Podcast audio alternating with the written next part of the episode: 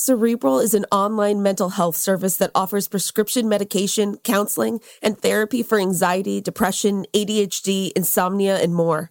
Cerebral is one of the few services that provides prescription medication online through a licensed provider and ships medications straight to your door. You can schedule sessions based on what's most convenient for you, and you don't have to wait weeks to be seen. And BuzzFeed Daily listeners can receive sixty-five percent off your first month of medication management and care counseling at Cerebral.com slash BuzzFeed. Go to Cerebral.com slash BuzzFeed for sixty-five percent off your first month. Join Cerebral today on their mission to make quality mental health care accessible and affordable for all. Hey, Lethal listeners. Tig here. Last season on Lethal Lit, you might remember I came to Hollow Falls on a mission, clearing my Aunt Beth's name and making sure justice was finally served. But I hadn't counted on a rash of new murders tearing apart the town. My mission put myself and my friends in danger, though it wasn't all bad. I'm gonna be real with you, Tig. I like you. But now, all signs point to a new serial killer in Hollow Falls. If this game is just starting, you better believe I'm gonna win. I'm Tig Torres, and this is Lethal Lit. Catch up on season one of the hit murder mystery podcast, Lethal Lit, a Tig Torres mystery, out now. And then tune in for all new thrills in season two, dropping weekly starting February ninth. Subscribe now to never miss an episode. Listen to Lethal Lit on the iHeartRadio app, Apple Podcasts, or wherever you get your podcasts. You've always had the feeling that there's something strange about reality. According to the Stuff to Blow Your Mind podcast, there is. On the show, hosts Robert Lamb and Joe McCormick examine neurological quandaries, cosmic mysteries, evolutionary marvels, and much more. Prosthetics are true testaments to not only human craftsmanship and ingenuity, but also to the plasticity of the human brain. Listen to Stuff to Blow Your Mind on the iHeartRadio app or wherever you get your podcasts. Brought to you by DuckDuckGo. Protect your privacy online for free with DuckDuckGo. Billie Lourd opened up about generational trauma and the complicated grief she felt when her mom, Carrie Fisher, died. Adele talked about her body being objectified from the start of her career. And we're talking with BuzzFeed's Natalie Oganesian about Rihanna's upcoming album. It's October eighth, twenty twenty-one.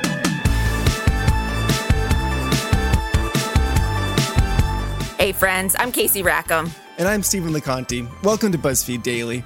So to kick things off, Billie Lourd recently revealed what it was like growing up as Carrie Fisher's daughter and how her mom taught her, quote, what not to do as a parent.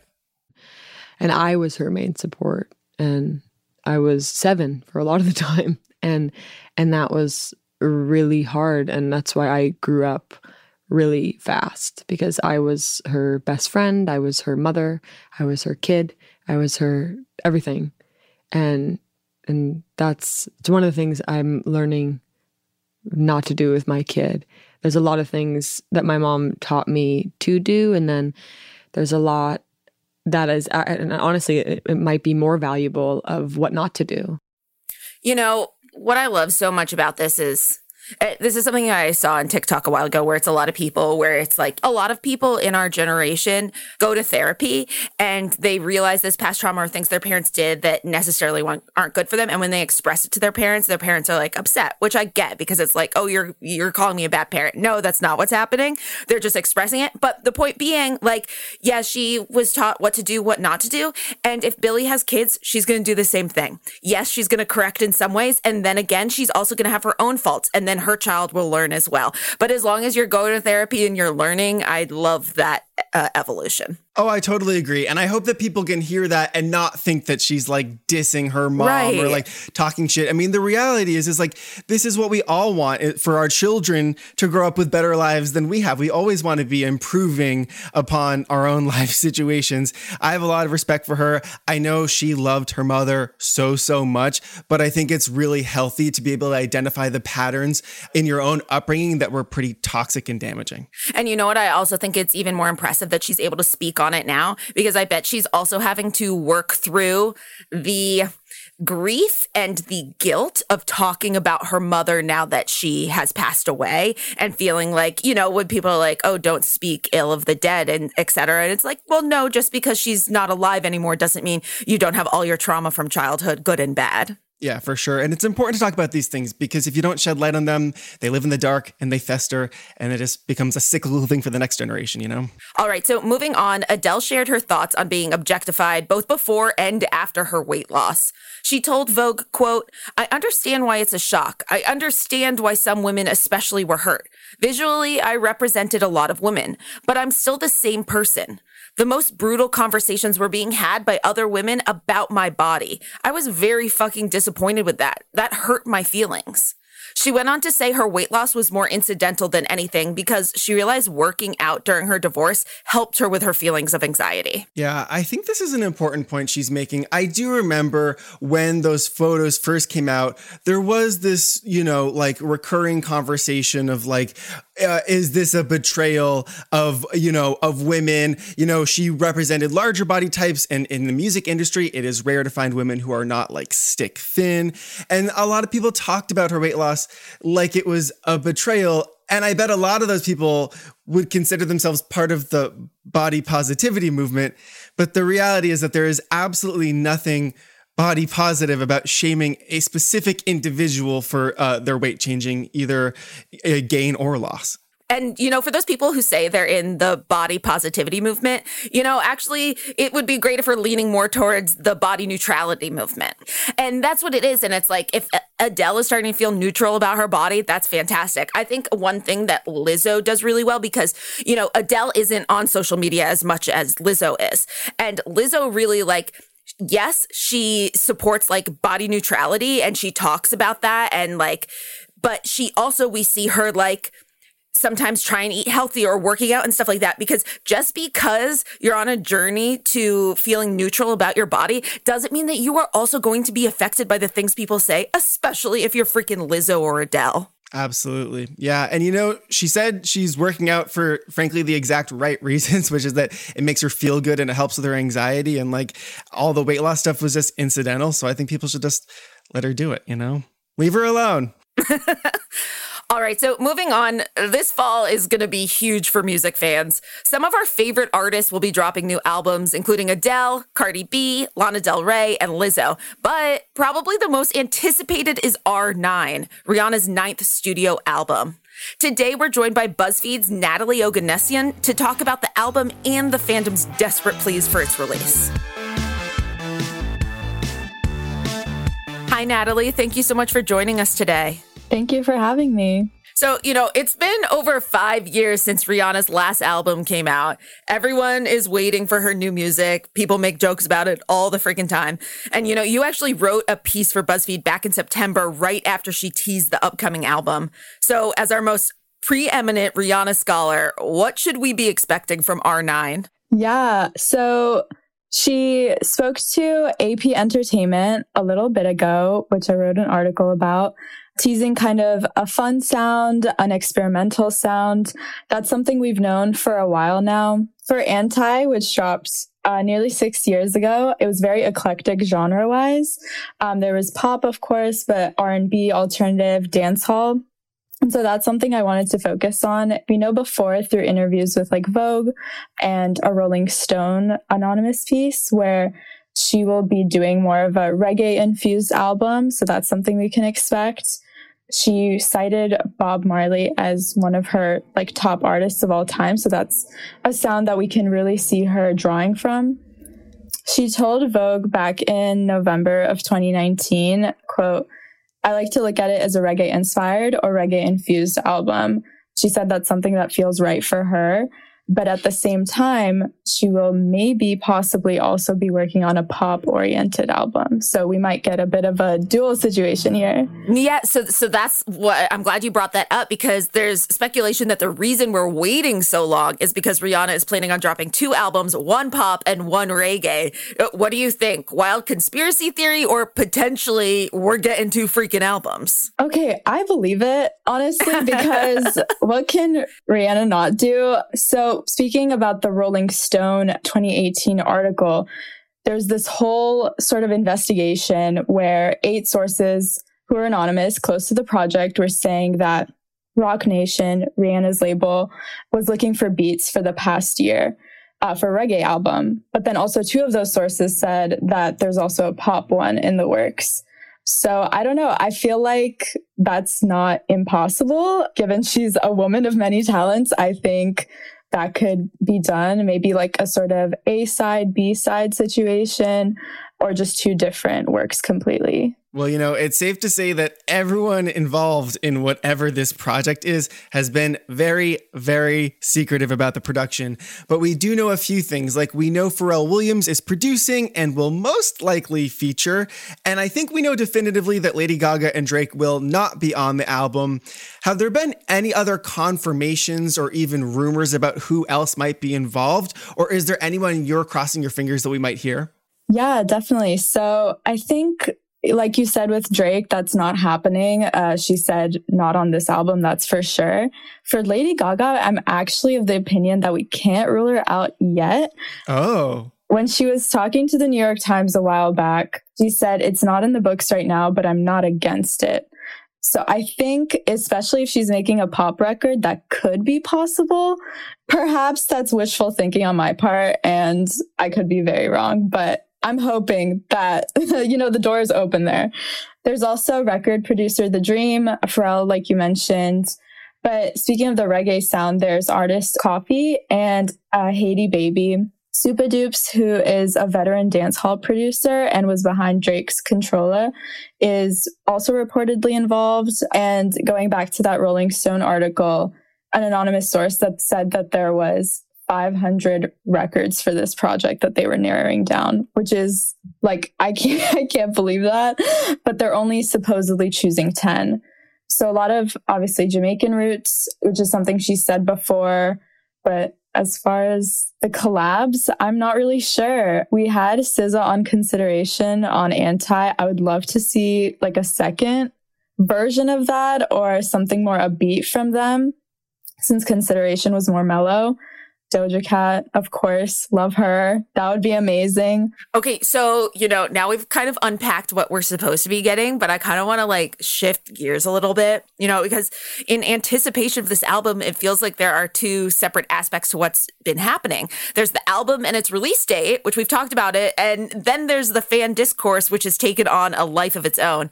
Rihanna's fans, aka Navy, have been extremely vocal about wanting this album released, which raises the question, do fans Fans have the right to demand art from artists? What do you think about that? Yeah, that's a really big question. And I think just like goes to show where we're at in the music world. There's so many artists that are notorious kind of for pushing back albums and release dates. One person I can think of is Kanye. And that's happening a lot more and more with like, obviously the pandemic has influenced release dates and touring dates, of course.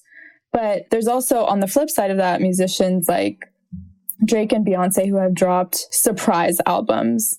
I wouldn't rule her out from Rihanna of doing that, of just dropping it and being like, here you go. You've been asking for it. Here it is.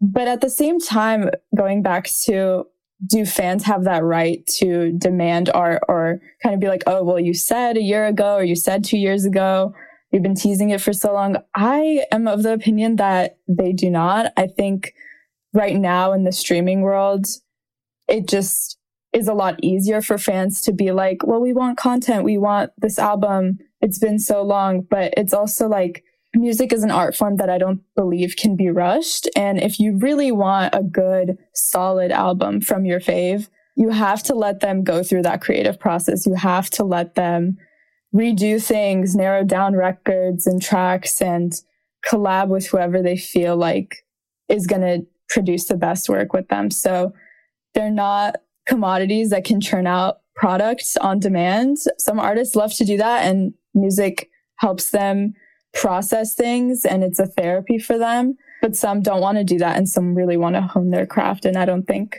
there's a right or wrong way, obviously, to go about it, but fans need to chill a little bit.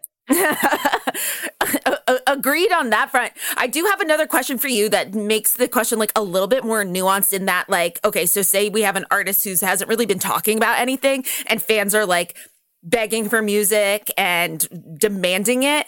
Is there a difference from someone like Rihanna who has multiple times spoken about how it's coming? And like, do you think like she has to live up to that promise? Because I mean, since twenty eighteen to now, she has been teasing this album. Yeah. I mean, that's the thing. Rihanna is a hilarious person, like objectively speaking. We know about her trolling. I mean, there's a whole timeline, like going back to twenty eighteen, of her doing so. But at the same time, she said before how this is a quote, like, that Navy has been haunting her about these these demands.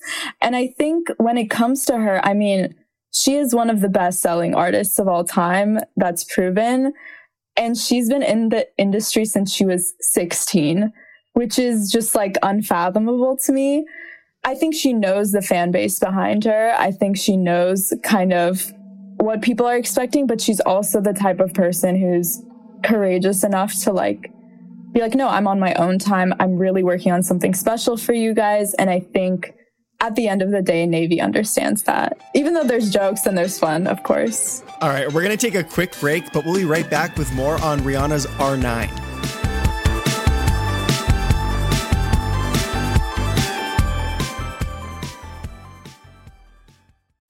SheFit, we're tired of hearing new year, new you, fat burning secrets, and lose weight fast. The only thing you need to lose is self-doubt.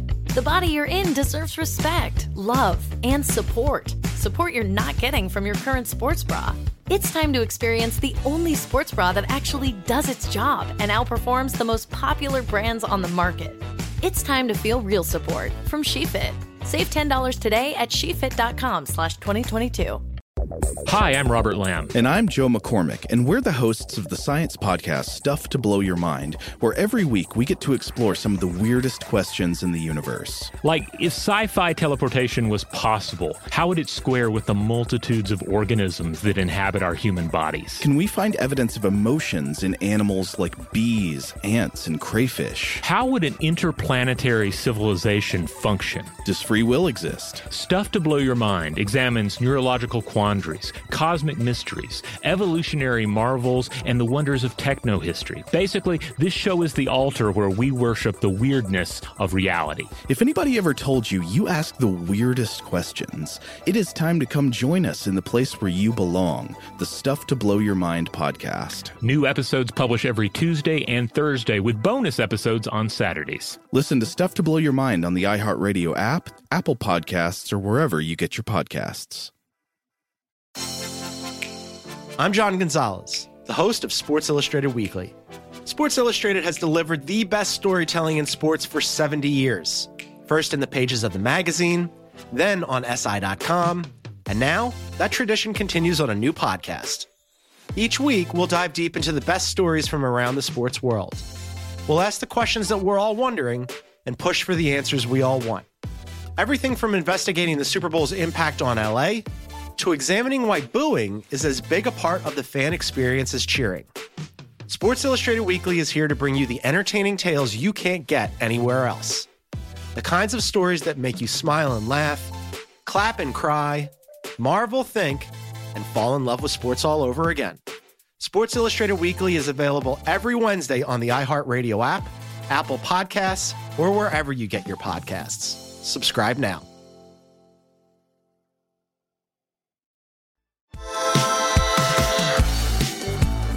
Welcome back. We're talking with BuzzFeed's Natalie Oganesian about Rihanna's supposedly upcoming album. One thing that's fueling the fire of this album discourse is Rihanna herself. So while fans have been very vocal in their demands, as we've discussed, uh, Rihanna has responded by hilariously trolling them. So, like, in December twenty nineteen, she posted a video to Instagram of a dog jumping up and down with the caption, "Me listening to R nine by myself and refusing to release it."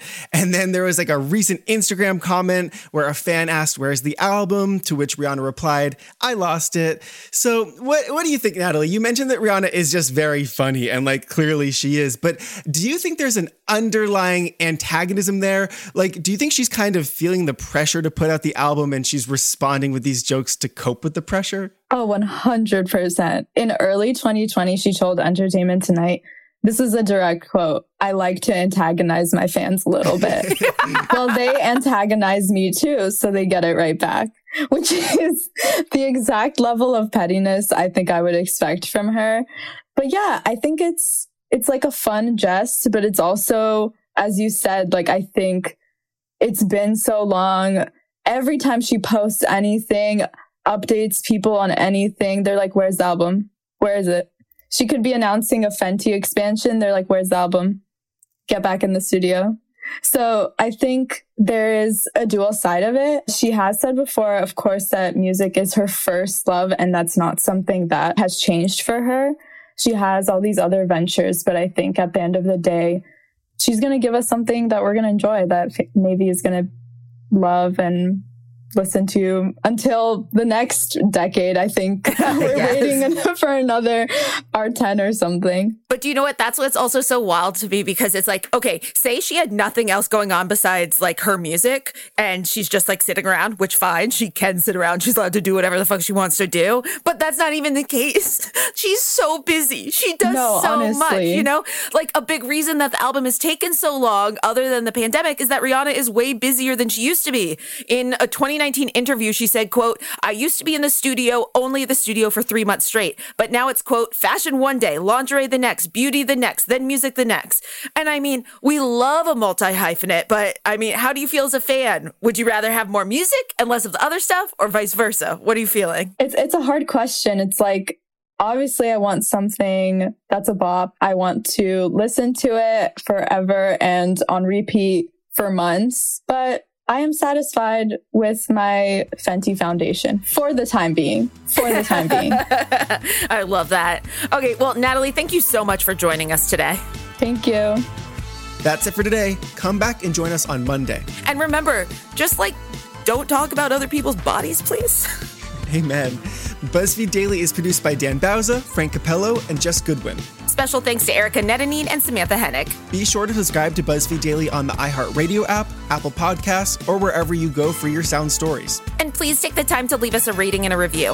It helps us figure out what you like about the show versus what you love about the show. And remember to come back for more of what you love about BuzzFeed, coming to you daily.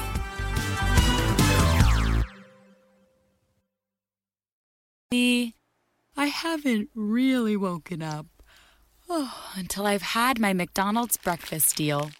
And I know this is true because before breakfast, I put my phone in the refrigerator and couldn't find the keys that were already in my hand. Nothing gets the morning going like the first sip of an iced coffee. Get any size and any flavor for ninety-nine cents until eleven a.m. Price and participation may vary. Ba-da-ba-ba-ba. McDonald's. I'm loving it. After thirty years, it's time to return to the halls of West Beverly High and hang out at the Peach Pit on the podcast nine oh two one O M G. Visit Jenny Garth and Tori Spelling for a rewatch of the hit series Beverly Hills nine oh two one oh from the very beginning. We get to tell the fans all of the behind-the-scenes stories that actually happened. So they know what happened on camera, obviously, but we can tell them all the good stuff that happened off camera. Listen to nine oh two one O M G on the iHeartRadio app, Apple Podcasts, or wherever you get your podcasts. Have you ever felt depressed about work, only to have your dad be like, why are you so down? So you told him you hate your job, and he said, well, you better talk yourself out of it. And then you thought, hmm, I love to talk. I could host a podcast. And then you went to Spreaker from iHeart and started a podcast and got good at it, then monetized it, then quit your boring job, then told your dad, thanks for the advice. And he was like, well, that's not what I meant, and I don't understand what a podcast is, but you seem happy, so that's great, kiddo. You ever do that? Well, you could. At Spreaker dot com. That's S P R E A K E R. Ask your dad. You actually don't.